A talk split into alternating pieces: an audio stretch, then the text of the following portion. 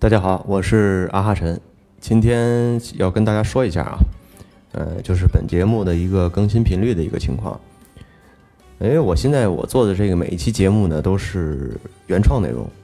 啊，并且需要查看很多的这个 wiki 的一些资料，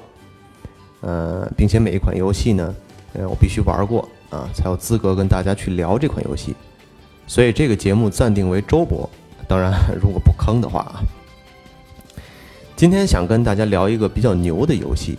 呃，那就是《模拟人生》系列。呃，玩 PS 四的这个朋友可能都知道啊，目前这个 PSN 上现在已经有了一个 PS 四的一个《模拟人生四》的预购。不过从这个从上古卷轴五和辐射四的情况来看呢，呃，这款游戏只能说去玩自带的本体，啊，并不能过多的去支持 MOD。所以呢，这样有这样一来呢，游戏性呢可能就大打折扣了啊！就像是我们生活当中没有了酒，没有了烟草，也没有了惊喜的点缀，可能品质就大有折扣，就会大打折扣啊。嗯，为什么要聊这么样一款游戏呢？说到底，其实我是比较喜欢模拟经营类型的游戏。这种游戏呢，一般都是以上帝视角为主视角，就是我们扮演上帝。啊，这样一个角色来操作模拟人去完成他的人生。这款游戏呢，也是第一次以人类的为角度来贴近生活的这样一款游戏，也是与我们的生活息息相关的一种类型。说到模拟经营类游戏啊，从最早的《疯狂医院》、呃，《过山车大亨》或者说模拟人、模拟城市，都是这种类型的游戏。当时我也是玩的乐此不疲啊，沉迷于这种游戏类型。现在来看呢。呃，模拟人生也有了手机版，并且加入了大量的这些氪金元素，我就离这款游戏也就越来越远了。本身想说啊，游戏本身就是超脱现实的一个存在。如果连一款模拟生活类型的游戏都需要现实中的金钱才能玩得很爽的话，那么现实和虚拟又有什么分别呢？不过当时在模拟人生刚出的那几年啊，我真的是为这款游戏痴迷过。那么我们先来说说这款游戏的所有代。我知道啊，模拟人生，我知道的这个模拟人生，截止到目前一共出过正片一共四代，啊，一个独立资料片，也就是那个模拟人生中世纪啊。这款游戏可以说每一代的销量基本上都是过亿的，现呃这个盗版的下载量没有统计过啊，我相信数字也是非常恐怖的。但前两代我也并没有这款为这款游戏的销量提供什么帮助。从三代开始，我才正式接触这款游戏的正版，所以比较惭愧啊。前两代的总销量貌似跟我没什么关系。我相信大部分玩家也和我一样啊，玩过这款游戏，但基本上都是爱心分享版啊，并且每一代大量的 DLC，当时应该叫资料片，充斥在游戏本体当中。可以说，模拟人生创造了最早的 DLC 的概念。现在的。这个游戏啊，DLC 比较泛滥啊，也就是模拟人生系列当时立下的基石啊。很多的爱心分享版呢，目前需要看这个游戏游戏版本号啊，就稍微装错一点儿，可能就无法进入游戏了，或者说甚者啊，需要重新下载游戏。游戏 DLC 也需要有相应的顺序，比如说模拟人生二、模拟人生三，它可能会有相应的一些资料片，需要先装哪个再装哪个。如果顺序出现错误，基本上是毁灭性的打击啊，并且目前很多这种盗版游戏都存在这样的一个问题，所以我们这里就不过多的去这个讨论了啊。我们先说说这个《模拟人生》的一代啊，呃，《模拟人生》一代刚出的时候，我应该是在上初三，那时候应该是二零零二年。不过这款游戏当时我记得是零零年就已经推出了，我当时是在一个报刊亭买的，我记得当时是十五块钱。只有一个本体和一个 DLC，报刊亭售卖的这个呃光盘的质量要比电脑城五块钱一张的要好，因为本身它是一个硬核的一个装一个呃一个包装啊，但是应该来说它应该也是一个盗版游戏，因为游戏包装盒上有一些这个内容图案啊，我当时就被这款游戏深深的吸引了，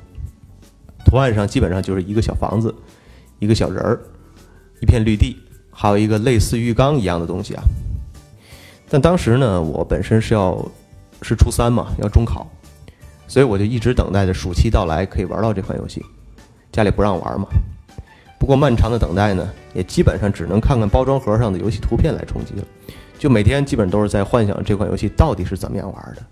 那种那种模拟的那种感觉是非常吸引你的。在上手玩到之后呢，发现这款游戏的魅力其实不仅于此。当时《模拟人生》一代刚出的时候，所有的物品都是二 D 建模，呃，但是呢，操作小人儿去做饭、吃饭啊、上厕所啊、睡觉啊、娱乐、社交啊，这种游戏体验真的是前所未有的。以至于我一个暑假都在玩这款游戏，就是听着歌玩这款游戏，并且用秘技造出很多的钱，用暂停时间啊，让小人每一项专业技能都是满的，以至于在比如说工作上啊、社交上啊，都有非常优秀的一些打一些对打呀，包括一些对对应的方式。二代的到来呢，其实也并没有过多的惊喜啊，电脑城十块钱一张啊，所有资料片都有，这个价格是非常亲民的。二代也算是真正意义的 3D 建模。除此之外呢，二代还增加了很多的优秀的资料片，比如说像宠物啊、四季更替啊、创业呀、大学生活啊等这种优秀的资料片。可以说，二代这款游戏啊，是我整个模拟人生系列生命周期当中最长的一代，玩了很多很多的年年份啊。当时的感觉就是，我自己捏出一个小人儿。啊，可以在这样一个固定的世界当中无所不能，真的也是非常精彩的一个状态。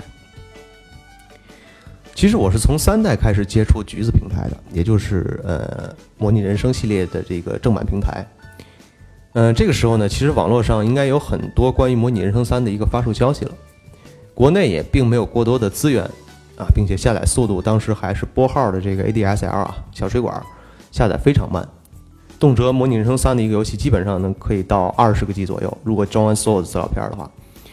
所以我当时毅然决然的还是选择了盗版。我也是为此赚了很多很多的电脑城。但基本上电脑城的老板给我的表情是一致的，非常茫然。他们根本不知道这款游戏已经上市了，他们还在向我推销《模拟模拟人生二》啊！我现在告诉他，《模拟人生三》已经上市了将近两两个月的时间，他们根本就不知道。所以由此可见啊，当时电脑城的这些老板对于其售卖的游戏并没有过多的理解啊，啊，对于很多的游戏资讯基本上当时是不关注的，所以当时也没有办法，也是尝试从网上去看到很多的信息，啊，接触到了这个橘子平台。这个平台其实在现在看来啊，对于国内的服务器也是非常的不友好的。当时是第一次玩正版模拟人生，对一个死忠粉来说啊。新作无非也就是增加了画面的精细度，而且各个社区之间也是第一次达到了这种无缝连接。因为我们知道之前在二代、在一代来说，你要去另外一个地方的话，需要读条的，就读读进度条。但是三代呢，就开始两个房子之间你可以无缝的去去去这个对接了，所以这也是省去了之前的这种读条模式啊。但是其实模拟人生最大的亮点呢，还是在于捏人和 mode。所谓 mode 呢，就是比如说我们可能会造出一个很好的一个物品，